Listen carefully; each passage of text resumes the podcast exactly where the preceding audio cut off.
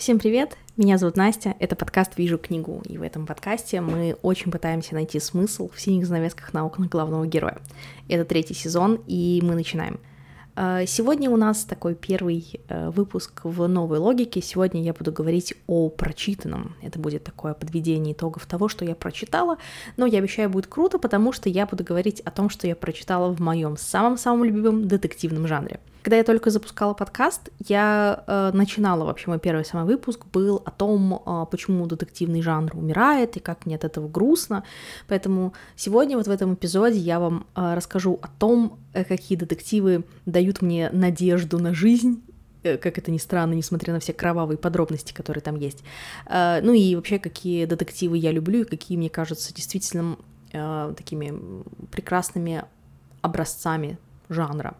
Здесь стоит сразу сказать, что, э, ну, вы поймете на самом деле по детективам, которые я вам советую, что у меня есть определенные предпочтения когда мы говорим про детективный жанр. Uh, Мое первое предпочтение это камерный детектив. То есть я не люблю, uh, во-первых, uh, правительственные заговоры. То есть я не люблю, когда вы расследуете, расследуете какое-то дело, а потом оказывается, что во всем виновата, там, не знаю, правящая партия или что-то еще, э, мне кажется, что это такой облом ожиданий всегда. То есть мне хочется верить в человеческое зло, а не в коллективное.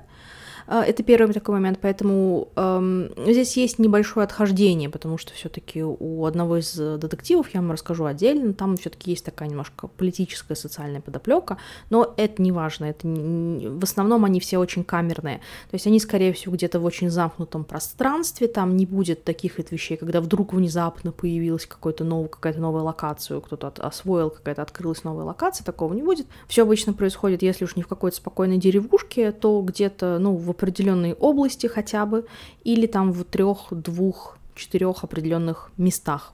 А, и само расследование обычно где-то, оно такое очень-очень локальное, очень замкнутое, и там не появляются внезапно а, новые персонажи. То есть вот, ну, компактный детектив, закрытый, вот закрытого типа, все, что вы представляете, когда я говорю эту фразу, вот это вот оно и есть. Я такое очень люблю. Я вообще считаю, что если это не компактный детектив, если это не, ну, что-то какой-то большой размах, то это уже триллер, а вот такое я уже, конечно, не люблю.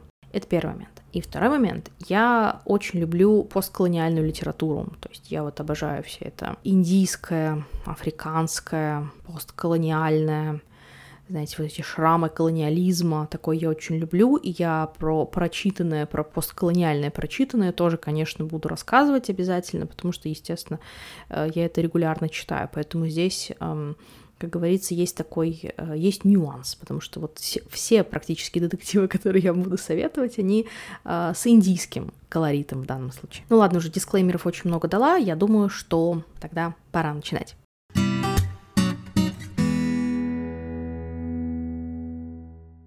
А, итак, э, в своем самом первом выпуске, когда я говорила про детективы, я увлеклась расхваливанием Энтони Горовица, и я так вскользь упомянула автора, которого зовут Абир Мукерджи, а потом я не рассказала про его детектив. Вот я исправляю сейчас, тем более, что на русский язык вышел перевод уже второго романа. И вот сейчас про оба эти романа я расскажу, и потом про еще один, но я обязательно вернусь к Энтони Горовицу тоже. Но начнем с несправедливо забытого Абир Мукерджи. Кто такой Абир Мукерджи?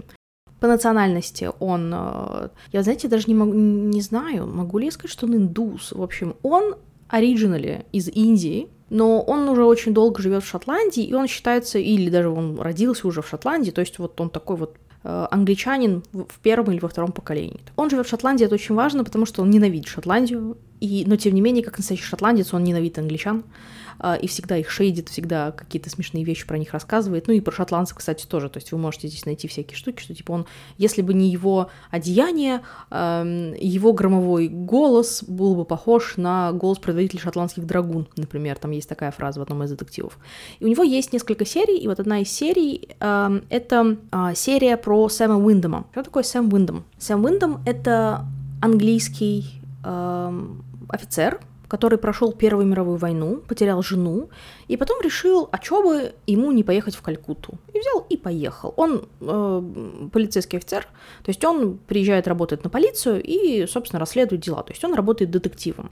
Это Калькутта после Первой мировой войны, то есть Калькутта 919 годов и далее. Это очень здорово, потому что это ну, дает вам такой определенный колорит страны, показывает вам картинку того, что было тогда, потому что Индия еще тогда в составе Британской империи, поэтому, естественно, там коренные эм, индусы, они всячески унижаемы, всячески притесняемы. Компанию Сэму в этих его расследованиях э, составляет индус, такой один из э, первых э, индусов в британской полиции, который вот служит в Индии, его зовут, отличный перевод, на самом деле, Несокрушим Баннерджи. Несокрушим, как вы понимаете, это, э, ну, не настоящее его имя, просто англичане не могут произнести его реальное имя.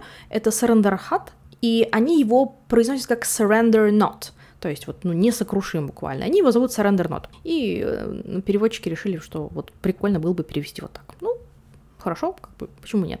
И в этой серии, на самом деле, есть уже 4 или 5 книг на английском, но на русском языке вышло только две книги. Первая книга — это «Человек с большим будущим», и а, вторая книга — это «Неизбежное зло». Стоит еще добавить, что так как, опять же, да, все начало 20 века, Сэм Уиндом приехал, значит, в колонию, там все очень нуарное. То есть Сэм Уиндом, он живет в своем очень нуарном фильме. Он такой, он курит опиум, он прячет э, свои слезы в дожде, но как бы в Индии не так уж часто идут дожди, там скорее как бы жара, духота, вот такой влажный очень климат, э, с дождем там не очень хорошо, поэтому ему негде прятать слезы, поэтому он пьет виски постоянно, ну, опиумный наркоман, э, он постоянно ищет, где бы ему вот покурить опиум, ну, в общем, очень-очень суровый мужик. Это не только представитель такого нуарного детектива современного, это еще немножко степ, конечно, над такими детективами.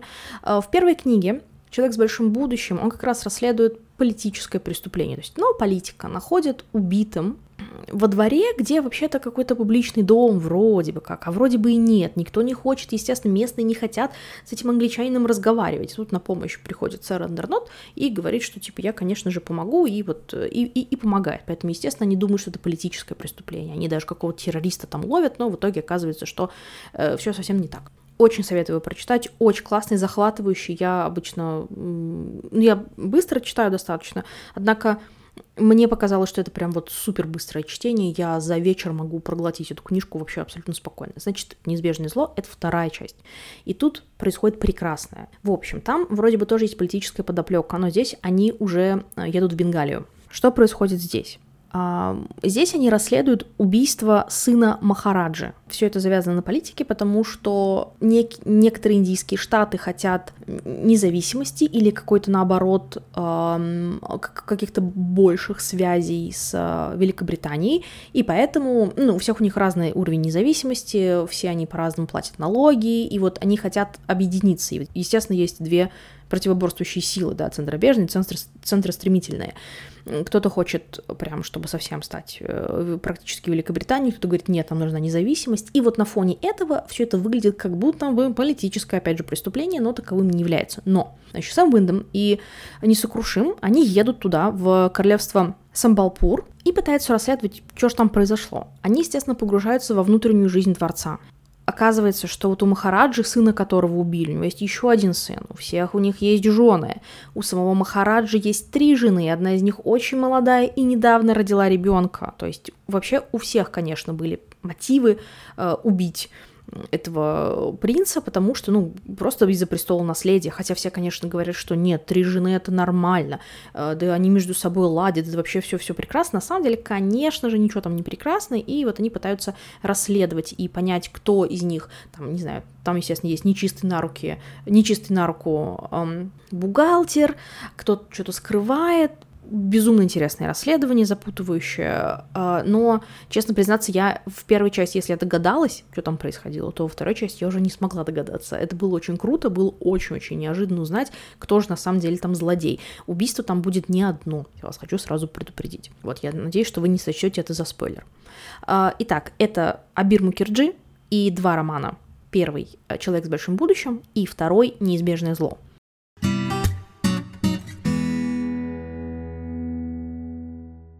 Почему я сказала, что неизбежное зло связано очень сильно с тем детективом, который я хочу вам еще порекомендовать? Э, потому что э, следующий детектив, он тоже связан с положением женщин в Индии в начале 20 века, потому что следующий детектив э, называется «Малабарские вдовы», или по-английски он называется «The Widows of Malabar Hill», то есть «Вдовы Малабарского холма». Писательница, которая написала этот детектив, она тоже индианка, ее зовут Суджата Маси, у нее есть несколько циклов детективов, и вот один из э, этих циклов — это э, детективы про Первин Мистри. Первин Мистри, я надеюсь, что я правильно, или Первин Мистри, я надеюсь, что правильно я произношу, ну, в общем, anyways, вы, вы понимаете, э, это вот как раз начало ее путешествия, начало ее детективной, детективной серии. Прекрасный абсолютно детектив, потому что, во-первых, он про женщину, во-вторых, он про первую женщину поверенного, то есть про первую женщину, эм, помощницу юриста в Бомбее, то есть здесь же не Калькутта, здесь Бомбей,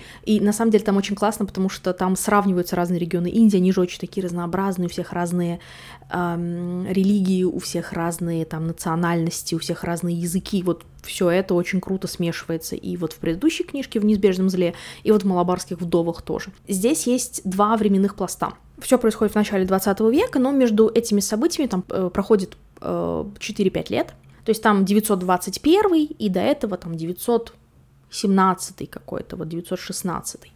А почему в двух пластах? Потому что, как вы можете понять, что это очень, ну, какая-то странная история, да, вот почему эта индийская женщина работает э, юристом, как же так, да как же так это допустилось. В общем, ее папа юрист, она работает вместе со своим папой, и, естественно, почему она не замужем? Потому что она в разводе, и она, ну, бегает от своего бывшего мужа. Вы это поймете там буквально по первым трем страницам, то есть это не какой-то великий спойлер. Вот что произошло, почему, как она вышла замуж, почему она развелась и так далее, вы поймете, потому что здесь у нас э, перемежаются временные пласты, читать очень интересно, потому что я обычно не люблю, когда личная драма э, связана с расследованием или личная драма как-то влияет на то, как э, детектив расследует что-то, но здесь это прям абсолютно прекрасно, это прекрасное дополнение ко всей истории, потому что что происходит?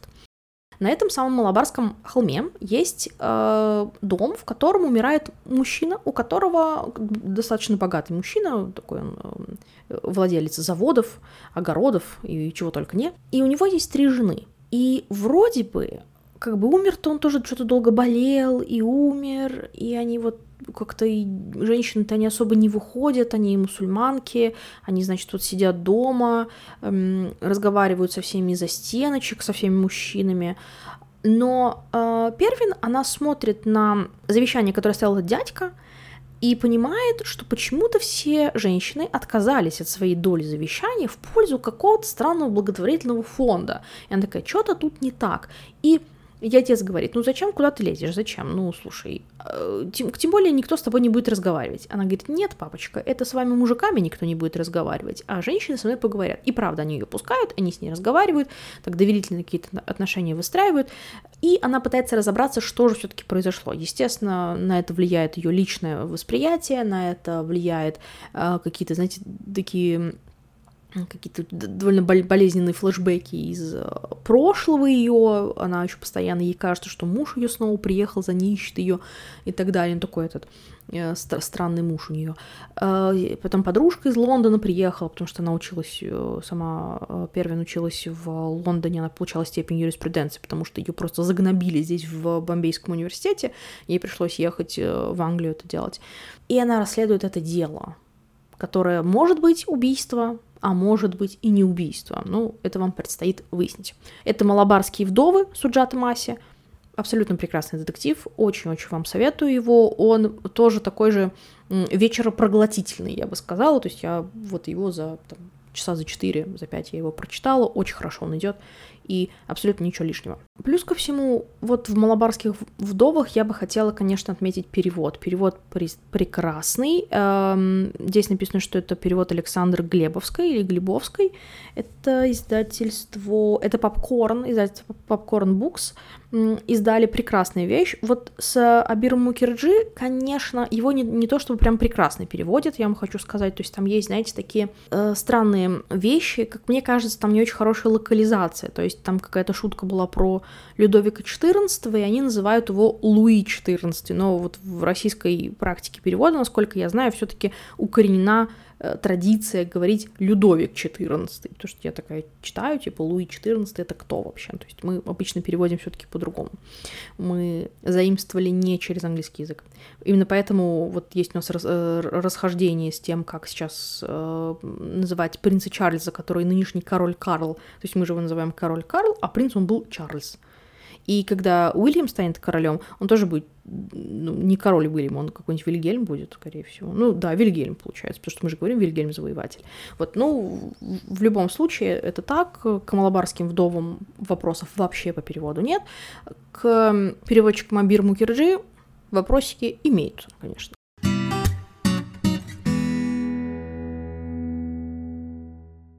Теперь я хотела рассказать вам о, о книге, которую я нежно люблю, просто нежной любовью, она связана с э, Энтони Горовицем, потому что он ее написал. Я считаю, что Энтони Горовиц, он просто лучший детективщик, который сейчас живет, потому что он работал на телеке, он писал несколько эпизодов к разным детективным сериалам, и его нанимали как раз Конан Дойл и Стейт для того, чтобы написать продолжение Шерлока Холмса. Он написал абсолютно прекрасный пастиш, такой вот, знаете, такое вот настолько прекрасное подражание Конан Дойлю в своем романе «Дом шелка», что вот, ну, не отличить, правда, по стилю, не отличить. Я читала по-английски, я знаю, о чем я говорю, я не знаю, перечитала Конан Дойля просто от и до, знаю наизусть какие-то куски, поэтому там действительно очень-очень похоже. Единственное, что отличает «Дом шелка» от всех рассказов Конан Дойля или от повестей Конан Дойля, заключается в том, кто злоумышленник и в чем состоит преступление. То есть в викторианскую эпоху, конечно, нельзя было помыслить о том, что именно вот это напишут. То есть это происходило, но вот об этом никогда нельзя было писать. А, и вот это разница. Я не буду спойлерить, потому что это очень связано с тем, какая развязка, вы быстро догадаетесь. Ну, в общем, «Дом шелка» очень советую. Там еще вторая часть, которая называется «Мариарти», потому что там появляется в первой части, собственно, Мариарти. Но я ее еще не читала, и если буду читать, то, конечно, по-английски, поэтому я э, ни, ничего не знаю, но могу предположить, что очень хорошо. А детектив, о котором я хочу рассказать, это «Сороки-убийцы» Magpie Murders. Э, я уже рекомендовала вам это слово убийство, да, A Word is Murder, э, я вам его рекомендовала, а вот тогда я еще не прочитала «Сорок убийц». Так вот, «Сороки убийцы» — это прекрасно, это мечта, это просто замечательно. Э, как я уже говорила, Энтони Гордис работал на телеке, и поэтому он знает, как держать наше внимание прекрасно. Он понимает, чем захватить, как захватить, и вот как, как сделать так, чтобы тебя читали. Так вот, вообще по «Сорокам убийцам» есть даже сериал, я расскажу, это, это тоже очень интересная история. В общем, что происходит в «Сороках убийцах»? У нас есть э, женщина-редактор, притом она такая уже, вот ей за 50, она такая вот уже, не хочу говорить в преклонном возрасте, она еще молодая и прекрасна, но просто ей за 50. И она, у них в издательстве есть э, очень популярный автор, который зовут Алан Конвей.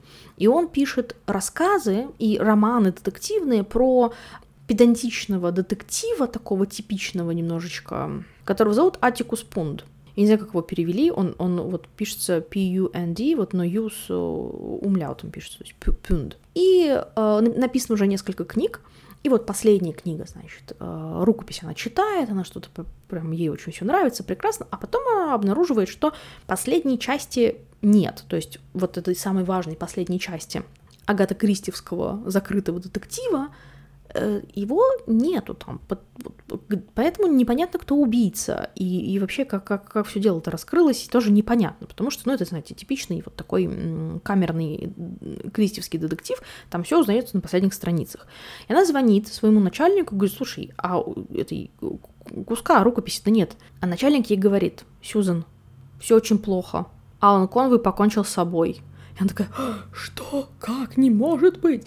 И, в общем, она расследует одновременно два убийства. То есть не то, что она как бы сознательно расследует убийство Алана Конвея или его самоубийство, обстоятельства смерти, она реально пытается найти просто последнюю главу, ну потому что книжку надо как-то выпустить.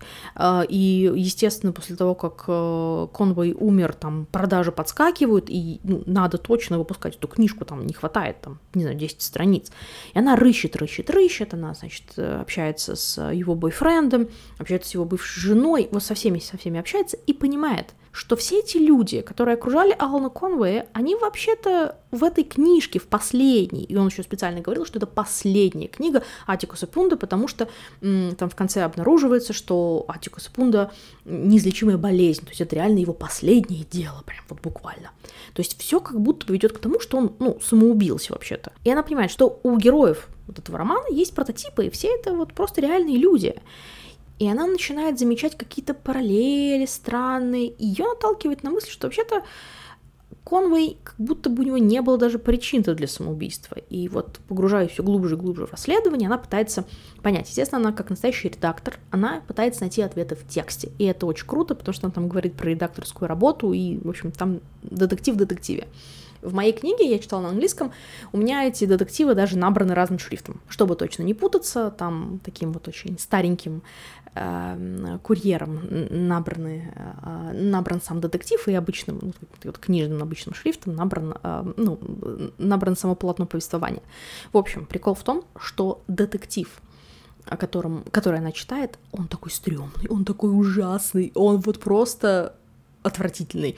И он абсолютно в духе 50-х, то есть это еще один гениальный постиж э, Энтони Горвица на образчик жанра того времени, но он такой стрёмный, господи. Его, тем не менее, очень интересно читать, потому что вы все время смеетесь над этим. И в сериале повернули прекрасно. Они просто взяли одних и тех же актеров на роли тех людей, кого они изображают, то есть с кого они были списаны. В общем, это очень классная история, вообще абсолютно потрясающая. Поэтому я безумно вам рекомендую Энтони Горовица. Вообще все, что вы видите, все, что он написал, вот Энтони Горовиц, хватайте, бегите, никому не отдавайте, хранитесь под этим, знаете, под кустом, под камнем, и потом обязательно, знаете, вот как голым говорить, моя прелесть на эти книжки, они абсолютно великолепные, и я очень-очень надеюсь, что кто-то из вас все таки по моей рекомендации его прочитает и не разочаруется.